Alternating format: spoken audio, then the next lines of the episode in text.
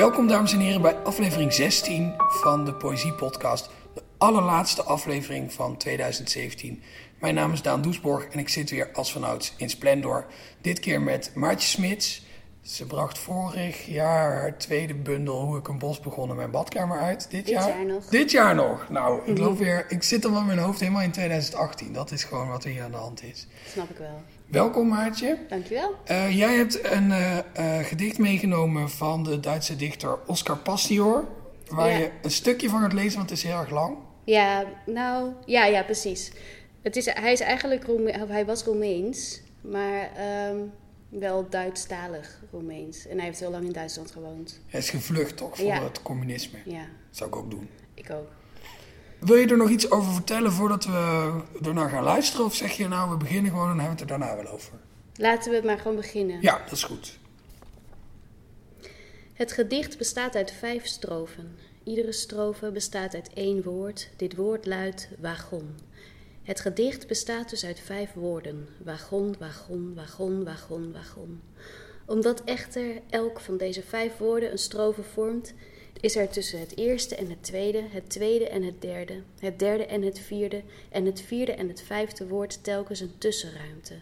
Omdat echter de vijf strofen een gedicht zijn, is er niet alleen een eerste en een laatste en daartussen een volgende, respectievelijk voor, voor, voorlaatste en een daarop volgende, respectievelijk middelste, respectievelijk voor, voor, laatste en een daarop, daarop volgende, respectievelijk voorlaatste strofe, maar ook de eerste, de tweede, de derde, de vierde, de vijfde strofe.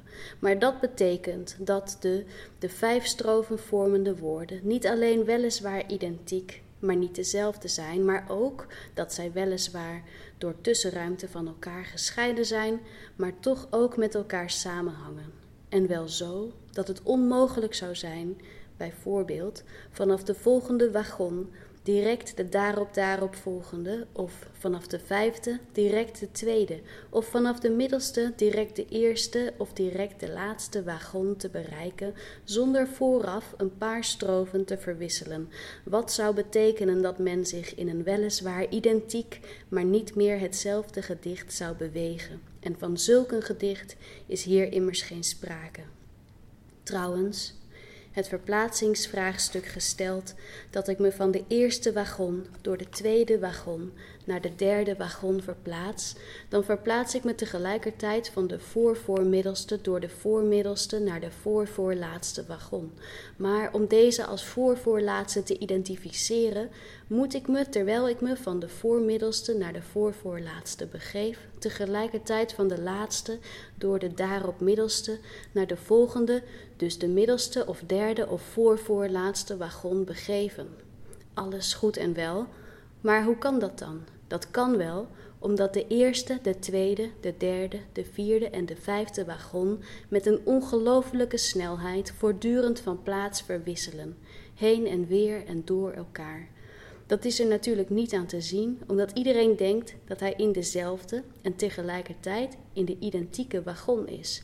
Wat immers zo klopt, behalve dan dat het onmogelijk wordt de vijf strofen van het gedicht in één adem te noemen. Bijvoorbeeld door te zeggen dat men in vijf wagons rijdt. Dat klopt namelijk niet helemaal. Afgezien van de vraag wie daar eigenlijk rijdt, het gedicht in de lezer of de lezer in het gedicht, of op enigerlei andere wijze in samenhang met papieren klokken, of helemaal niet omdat wagon, om het even welke, alleen maar een voor het rijden bestemd woord is. Maar het wordt nog erger. Denkt u zich eens in dat ik bijvoorbeeld niet alleen maar een lezer, maar tegelijkertijd ook een roker zou zijn. En dat een wagon mij als lezer weliswaar als een identieke, als roker echter geen zins als dezelfde, namelijk die met een rookcoupé zou voorkomen. Of dat ik niet alleen een lezer en roker, maar tegelijkertijd ook een treinconducteur of een reiziger in geneeskrachtig water, of een volksvertegenwoordiger, of een romanpersonage, of een botanicus, een grensoverschrijder, een restaurateur van orgelpijpen, of zelfs iemand die nooit met de trein reist, of iemand die nooit in de trein een gedicht leest. Of iemand die zich alleen maar in de slaapcoupé andere gedichten herinnert. Of mijn god, meer dan één van deze, of hulp allemaal tegelijk. En zeker nog het een en ander meer. Nee, onvoorstelbaar. Daarom stel ik voor A. Zo mogelijk nooit een trein te nemen die uit vijf strofen bestaat. B. Als het al niet anders kan, de strofen tot een cirkel te groeperen, opdat het probleem van het tellen op zijn minst in theorie eenvoudiger wordt en ook van rechts naar links lezende lezers in de identieke trein tegelijkertijd de terugreis kunnen maken. C. Omdat het vorige en het voorvorige voorstel toch nogal onbevredigend zijn, misschien van tevoren eerst maar eens proberen vijf keer achter elkaar iets identieks te doen. Dankjewel. Waarom heb je dit gedicht gekozen? Ja, omdat het een gedicht is wat, wat door blijft werken. In eerste instantie las ik het en dacht ik, oh, het is een, het is een grapje. Hè? Het probeert zo droog mogelijk een gedicht te beschrijven. Maar hoe vaker je het leest hoe, en hoe verder hij daarin doorgaat, hoe meer het ook weer persoonlijk wordt. En ja, ik vind dat mooi. Dat, dat een beschrijving lijkt heel uh, droog, maar, maar gaat dan opeens toch een verhaal vormen. Dat vind ik fascinerend daaraan. Ja, het begint ook heel erg, ja, wat je zegt als een grap, maar dat dit is inderdaad zo'n gedicht omschrijft dat het eigenlijk een heel eenvoudig gedicht is. En dat is dan natuurlijk ontzettend meta, want dit is eigenlijk het gedicht. Eh, en in het begin denk je dan, goh, oké, als, dit, als dit is wat het is, dan is het wel best wel lang, uh, meneer Pastior.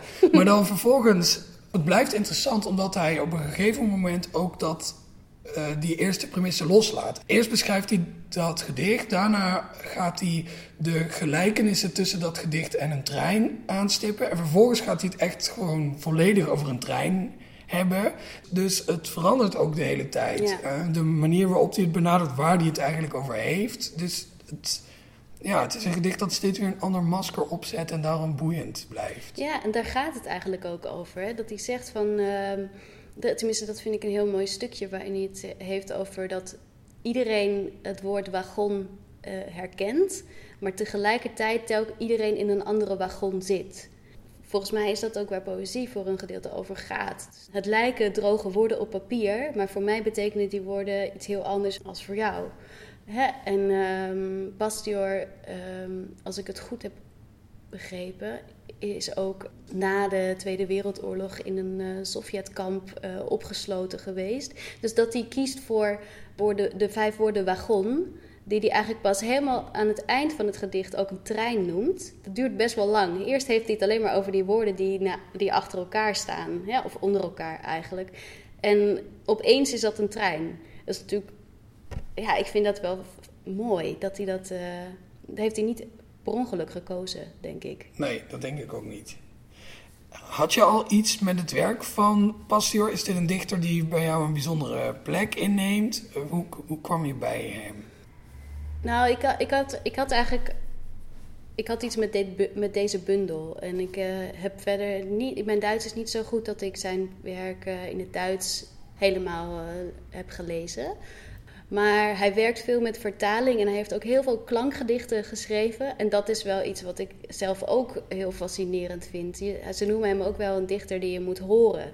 En dat is iets wat ik zelf ook leuk vind. Dus daarom, ja, vond ik hem altijd al wel al fascinerend. En wat ik heel leuk vind, is dat het echt, het was echt een heel grappige man. Als je hem ook ziet voordragen, op YouTube zijn wel filmpjes te zien, zie dat hij er echt heel veel lol in heeft. En heel veel van die gedichten zijn ook, er zit heel veel humor in. Het is een experiment en het is soms heel droog, lijkt het, maar het is niet sober. Het is juist uh, best wel grappig.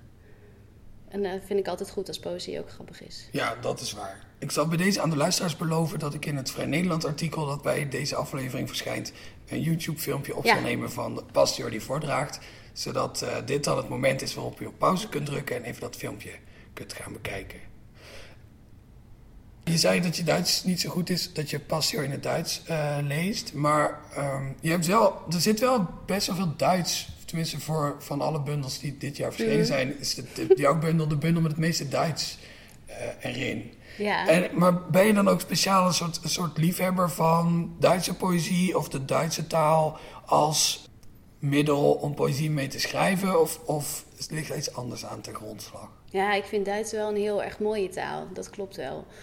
En waarom er Duits in mijn poëzie ook zit, ook soms trouwens Frans en Engels. En zelfs ooit een tijdje een beetje Deens, maar dat is er weer uit. Volgens mij komt dat omdat die woorden ook in mijn hoofd zitten. Dus ik, ik kan niet heel goed Duits lezen, maar ik heb wel wat Duits gelezen. En kijk ook wel eens Duitse films. Of uh, ik heb zelfs een tijdje Duitse les gevolgd. Ik gebruik gewoon alle woorden die achter in mijn hoofd zitten. Dus er zitten ook nog restjes uh, schoolfrans, middelbare schoolfrans en uh, Duits. En ik zat op de kunstacademie, dus ik had altijd vriendjes uit van verschillende landen. Dus zo zijn die verschillende talen ook een beetje in mijn leven gekomen. Het past natuurlijk ook wel bij het thema van jouw bundel, die, die heel erg onze moderne houding tot natuur bevraagt. En mhm. het feit dat wij bijvoorbeeld om een natuurgebied een hek uh, neerzetten, dat jouw poëzie uh, zich niks aantrekt van de hekken die wij om verschillende talen neergezet hebben. En dat er dus best gewoon een, een stukje uh, Frans, een verder Nederlandstalig gedicht in kan groeien. Zonder dat je zegt, dit moeten we wieden. Ja, precies. Ja, precies. Hier loopt de grens. Ja, het is meer zoals uh, rivieren ook vaak in het grootste gedeelte door één land stromen, maar ook best een stukje door een andertalig gebied lopen. Waarom niet? En Duits is dan natuurlijk ook alweer een toepasselijke taal, omdat dat bij uitstek ook zo'n formele taal is waarin je heel goed van die hekken plaatsende woorden kan maken. Absoluut, absoluut, ja. ja. Gebruik je die dan ook bij uitstek? Ja, soms wel. Ja, ja er zijn wel, zoals uh, het woord uh, in het openingsgedicht van de, mijn bundel staat het woord uh. Dat vind ik wel echt een heerlijk, heerlijk woord eigenlijk. Dat, dat zou, ja, dat geeft een, het is misschien heel ergens ook een beetje cliché dat ik dat denk van, van Duits. Maar, maar het, het wordt meteen iets serieuzer en iets strenger. Ja, Duits heeft inderdaad van die hele schizofrene woorden. Een beetje zo. Ze zijn aan de ene kant heel lekker. Zoals, net zo smeerbaar als uh, pindakaas. En tegelijkertijd ook een beetje streng en een beetje griezelig. Zoals de Belastingdienst griezelig is. Precies, precies. Hey, dat gedicht van Passie, hoor, dat jij... Wat, ik zei heel raar hey daar. Hey, hey. ik ga ik gewoon uithalen. Dat gedicht van Passie, hoor, dat je voorlas, is heel erg lang. Mhm. En ik kan nu alvast verklappen dat het uh, gedicht uit jouw bundel is ook een heel lang gedicht. Ja, wat heb jij met lange gedichten? Ja, daar heb ik toevallig ook vanochtend... Nou, niet toevallig, waarschijnlijk ook hierom vanochtend over nagedacht. Wat heb ik met lange gedichten? Nou, ik vind het wel prettig als mensen de tijd nemen om dingen te onderzoeken. Ik vind het heel knap als je in een kort gedicht de kern kan raken. En dat lees ik dan ook wel graag. Uh, maar ik hou ervan als poëzie een middel is om iets te onderzoeken. En vaak heb je dan meer ruimte nodig. Zoals dit gedicht met die wagons. Ik denk niet dat het een kort gedicht had kunnen zijn. Als het een kort gedicht was geweest, dan was het alleen maar een grapje geweest je moet op een bepaalde manier de grap zo serieus nemen dat het meer wordt dan alleen een grapje.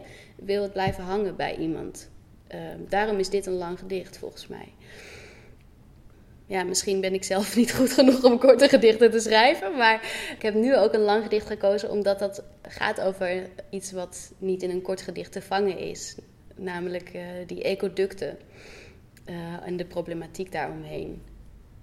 Is dit een bruggetje? Dit is een heel mooi ecoduct naar het gedicht dat jij eh, voor wil gaan uh, dragen, lezen voor, voor jouw gedicht. Zullen we het eerst hebben over de stukken die je niet voor gaat lezen? Of zullen we gewoon eerst gaan luisteren naar de stukken die je wel voor gaat lezen? En dan gaan we dat daarna duiden en in zijn context plaatsen. Ja, ja, het maakt niet zoveel uit dat ik er een paar. Het is, het is dus een. Uh, het, de titel is Notities bij Natuurbrug Zandpoort. En het zijn een aantal uh, artikelen die ik heb geschreven nadat ik die natuurbrug, dat is een ander woord voor ecoduct, heb bezocht. En ja, misschien is het wel leuk om te weten dat ik voor deze bundel heel veel uh, ecoducten illegaal ben overgestoken. Niet, dat mag eigenlijk niet. Nee, dat is dus interessant. Ik was op zoek naar wat natuur is in Nederland. En ik dacht, nou, als dat ergens moet zijn, dan zal het wel op zo'n brug zijn. Want die bruggen die zijn dus gebouwd om natuurgebieden met elkaar te verbinden. En er zijn er de afgelopen 15 jaar heel veel nieuw gebouwd. Want er is een soort. Ah, sorry hoor, ik, weet, ik vind het meteen heel interessant. Maar er is dus een, rapport verschenen. Dat heette de Monitor Ontsnippering. En dat rapport zei eigenlijk, in Nederland zijn er heel veel mooie stukken natuur, maar ze moeten beter met elkaar verbonden worden. Oftewel, uh, we moeten iets doen tegen de uh, versnippering van de natuur. En daarom uh, zijn die ecoducten allemaal gebouwd. Dat was volgens mij in 2010 dat dat, dat, dat rapport uitkwam. Dus ja, ik heb een heleboel ecoducten illegaal overgestoken. Want als mens mag je niet over een ecoduct. Soms wel, soms zijn er recreatieve uh, paadjes, maar de meeste ecoducten zijn alleen voor dieren, uh, niet voor mensen. Ook wel lief eigenlijk dat de dieren dan ook een eigen viaduct hebben. Ja, ja dat is best wel lief. En dan moet jij weer zo nodig uh, overheen lopen. Ja, ja. Moet, ik nou weer, moet ik weer doen alsof ik ook een dier ben? Ja, het schijnt dus dat ze, dat, ze, dat ze dieren ook best wel... Ja, dat het best wel lang duurt voordat dieren de weg weten over zo'n ecoduct. Het duurt wel zes jaar of zo bij herten, bij grote dieren. Dan moeten ze ook allerlei hekken plaatsen, zodat die dieren heel langzaam soort van in een soort fuik naar het ecoduct geleid worden. Jeetje. Ja. Het past natuurlijk uitstekend ook weer bij uh, jouw bundel, waar je een beetje die hypocrisie wil benoemen uh, rond dat we heel erg hechten aan ongerepte natuur en tegelijkertijd ook over die ongereptheid extreem veel controle uit Ja, precies. Ja, ja. We vinden het heel waardevol dat het ongerept is. Zo waardevol dat we het opsluiten in een heel klein mooi kistje of zoiets. Uh, waardoor het eigenlijk dat niet meer is. Ja. Zullen we naar je gedicht gaan? Ja, ja, ja. Notities bij Natuurbrug Zandpoort. Ik, enzovoort, enzovoort, enzovoort. Jaag op de wetten van eco bij opgeborgen zon, zo snel mogelijk, proostend op de uitgang van het bos, het begin van de natuur, ontboden door monitor ontsnippering. Artikel 1. Routeplanners.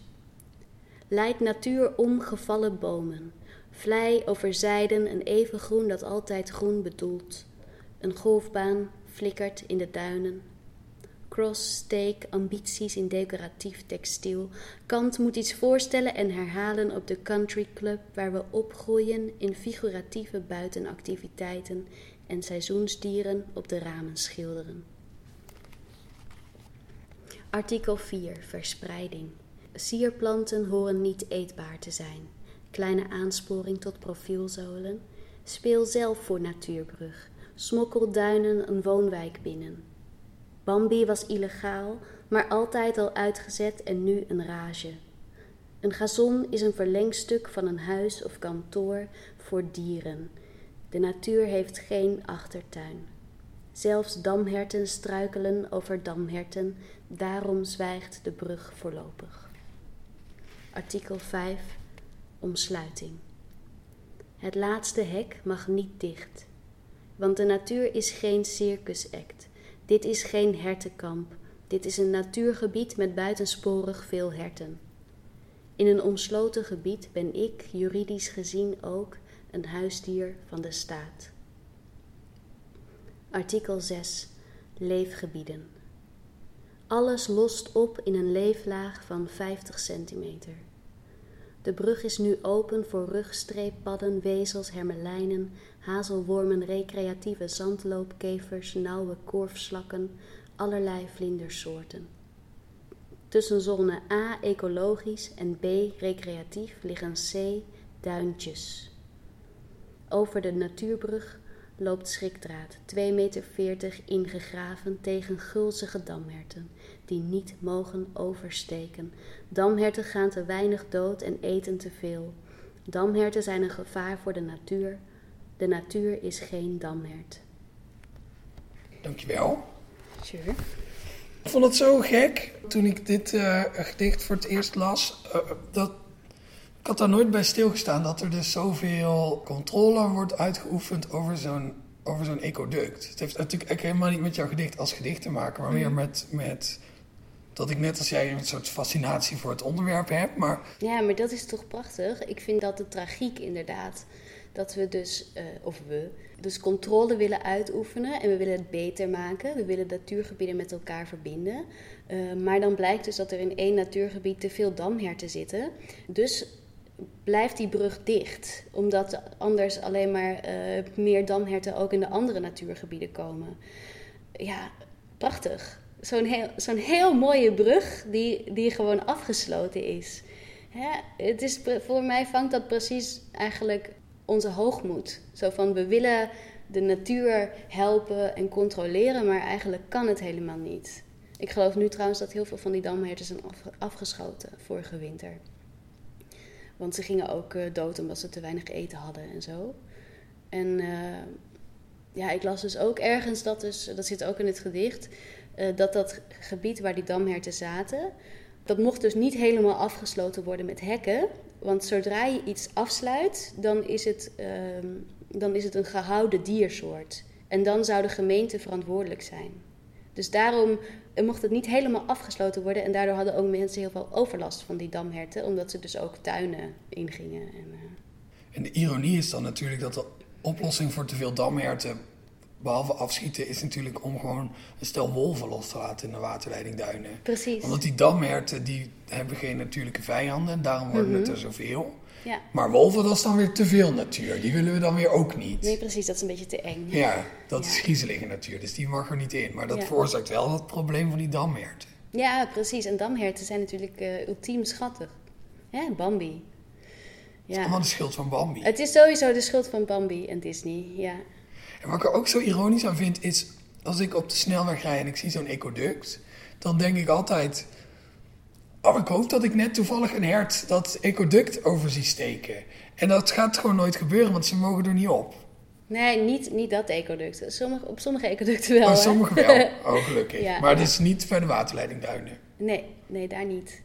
Maar dat is natuurlijk wel dé plek om heen te gaan als je graag een hert wil zien ja, daar, in het wild. Daar struikel je over. Aanhalingstekens in de lucht, lieve luisteraars. bij in het wild. Ja, wel terecht hoor, die aanhalingstekens. Ja, ja want er zijn ook eenmaal damhertenfiles en zo heb ik wel eens gehoord van iemand die zei: Ja, dan ga je daarheen en dan denk je, ik hoop dat ik een hert zie. En op een gegeven moment denk je: Oh nee, niet weer een kudde herten die achter elkaar aanschokken. Ja, ze zijn ook helemaal niet, uh, ze kijken helemaal niet meer op van, van mensen. Ja. En is dat nog steeds nu, nu dat ze er een heleboel afgeschoten hebben? Oh, ik weet het niet. Ik ben er nu al een tijdje niet geweest, moet ik eerlijk uh, bekennen. Er komt nu natuurlijk weer een hele strenge winter aan. Ja. Dus hopelijk gaan er veel damherten dood. Dat hopen we. Dat hopen we. De vorm die je gekozen hebt voor dit gedicht is natuurlijk wel een beetje opmerkelijk. En het viel mij ook op want het is dus onderverdeeld in, in artikelen en je hebt het heel erg gestructureerd met, met paragraafnummers. Mhm. een, beetje, een beetje ambtelijk is het. Er zit ook veel van die ambtelijke taal in. Maar wat mij nou opviel toen je het voorlas, is dat je, je doet wel de nummers van die artikelen, maar die, die, die subnummers, die sloeg je over. Ja, dat klopt. Omdat ik het uh, anders uh, te hakkelend vind worden. Ik vind het om te lezen wel prettig. En dan heb je tenminste ook nog iets extra's als je de bundel koopt. Hè? Maar om er naar te luisteren, dan, dan vind ik het te fragmentarisch eigenlijk worden. Dan kan je er niet meer instappen, voor mij in ieder geval. Je moet ook een beetje mee laten voeren. Als het gedicht voorgedragen wordt, dan voor jouw gevoel, dan moet juist die gestructureerdheid en die inkadering, die moet er weer een beetje, een beetje ja, uit. Ja. Het staat ook even een beeld in jouw bundel. Kun je iets zeggen over de rol die dat inneemt? Mhm. Nou ja, waarom? Het beste antwoord daarop is het antwoord van Lieke Marsman op de vraag: waarom zitten er eigenlijk gedichten in je roman? Namelijk, waarom niet? Ja, precies. Nou, ik kan wel iets vertellen over hoe dat ontstaat. Want welke rol het speelt, is denk ik ja, voor iedereen ook weer anders. Sommige mensen vinden het illustratief, andere mensen niet. Dat beeld ontstaat omdat ik eigenlijk uh, in eerste instantie niet per se een gedichtenbundel uh, wil schrijven. Ik was dit onderwerp, dus hoe kijken wij naar natuur en hoe behandelen wij natuur, dat was iets wat ik fascinerend vond. En dat ben ik gaan onderzoeken op heel veel verschillende manieren. Dus uh, die ecoducten oversteken, dat was één manier. Uh, heel veel foto's maken was één manier. En schrijven was één manier. En, en natuurlijk heel veel lezen. En ik heb echt anderhalf jaar lang uh, de nieuwsbrief van de SOS zeehonden of zoog, zeezoogdieren gekregen. En die, die sturen echt heel vaak een nieuwsbrief. Echt wel drie keer per week of zo. Omdat ik hoopte dat, ik, dat er een walvis zou stranden, zodat ik die zou kunnen zien. Maar juist in de periode waarin ik aan deze bundel aan het werk was, uh, stranden er geen walvissen.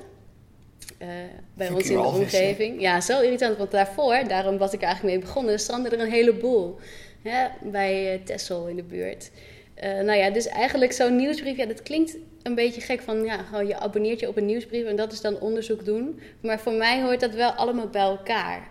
En uiteindelijk ben ik dan gaan schrijven ook en gaan uh, kijken hoe die verschillende elementen zich tot elkaar verhouden en of die ook samen kunnen werken. En zo is er beeld in mijn uh, bundel gekomen. En als er dan bijvoorbeeld midden in dit gedicht staat een paar keer een, uh, een foto, is, is het voor jou dan ook gewoon een strofe van dat gedicht? Ja.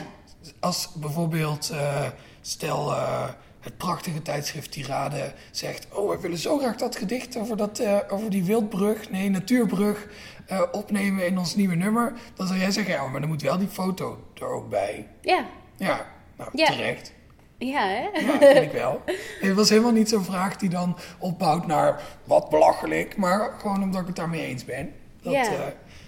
Ja. het is niet. Wat, wat ook heel interessant kan zijn, hè, werk waarbij eigenlijk de foto's eh, eh, de tekst illustreren. Dan kan ik me voorstellen dat je de illustratie niet per se nodig hebt. Maar in dit geval, eh, in deze bundel, heb ik dat niet gedaan. Ben ik voor mijn gevoel samen gaan werken met eh, tekst en beeld. Dus ja, de beelden zijn ook strofen of halve strofen soms. Ja. Zou je nog een keer de gedeeltes voor willen lezen die je voorgelezen hebt? Hoeveel tijd hebben we? Zal ik hem één keer helemaal lezen? Dat zijn maar twee stukjes meer. Notities bij Natuurbrug Zandpoort. Ik, enzovoort, enzovoort, enzovoort. Jaag op de wetten van eco. Bij opgeborgen zon zo snel mogelijk, proostend op de uitgang van het bos, het begin van de natuur, ontboden door monitor ontsnippering.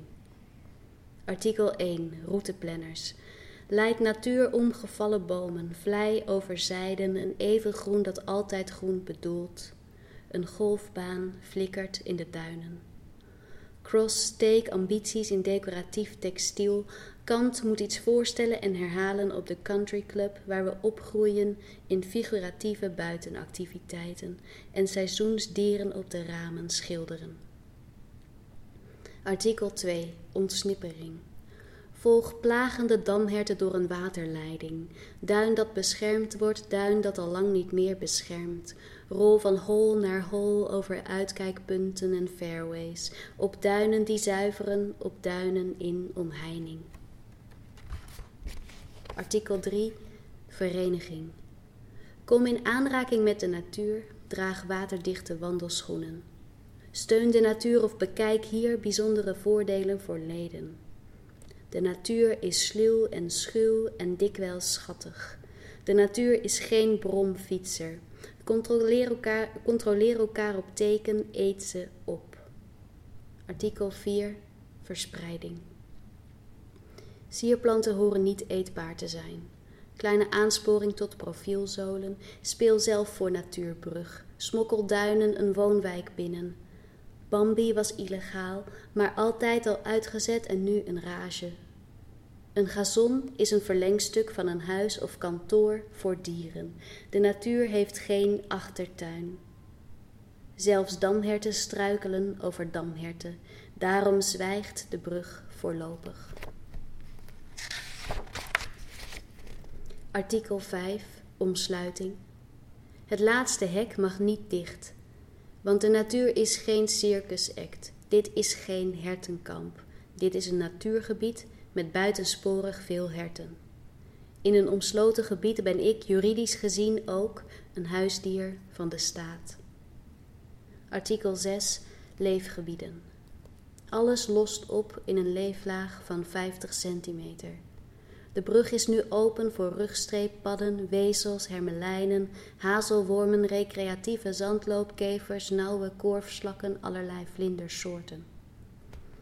Tussen zone A, ecologisch, en B, recreatief, liggen C, duintjes. Over de natuurbrug loopt schrikdraad, 2,40 meter ingegraven, tegen gulzige damherten, die niet mogen oversteken. Damherten gaan te weinig dood en eten te veel. Damherten zijn een gevaar voor de natuur. De natuur is geen damhert. Dankjewel, Maartje Smits. Jij bedankt. Dit was aflevering 16 van de Poëzie Podcast, de laatste van dit jaar. Maar geen nood, want begin januari is er weer een aflevering die live is opgenomen op de Nacht van de Poëzie. Dan met Astrid Lampen. En over een maand is er ook weer gewoon een reguliere aflevering. Want ook in 2018 blijf ik jullie maandelijks bestoken met de Poëzie-podcast. Die mede mogelijk wordt gemaakt door de Stichting Literaire Activiteiten Amsterdam, Vrij Nederland en Splendor, waar we nu zitten. Mijn naam is Daan Doesborg. Ik dank jullie heel hartelijk. Als je deze aflevering luistert op uh, een of andere podcast-app, maakt niet uit, uh, het staat op allemaal. Dan staat er in de omschrijving een link naar een artikel op de site van Vrij Nederland. En uh, daar kunt u de gedichten teruglezen die we besproken hebben. En nog wat leuke dingen die ik opgeschreven heb. Als u op iTunes luistert, en alleen op iTunes, want in andere apps kan het niet, laat dan vooral een gunstige beoordeling achter. Tot de volgende keer. Je weet dat er trouwens een potvis is gestrand vorige week, hè? Nee, echt? Ja.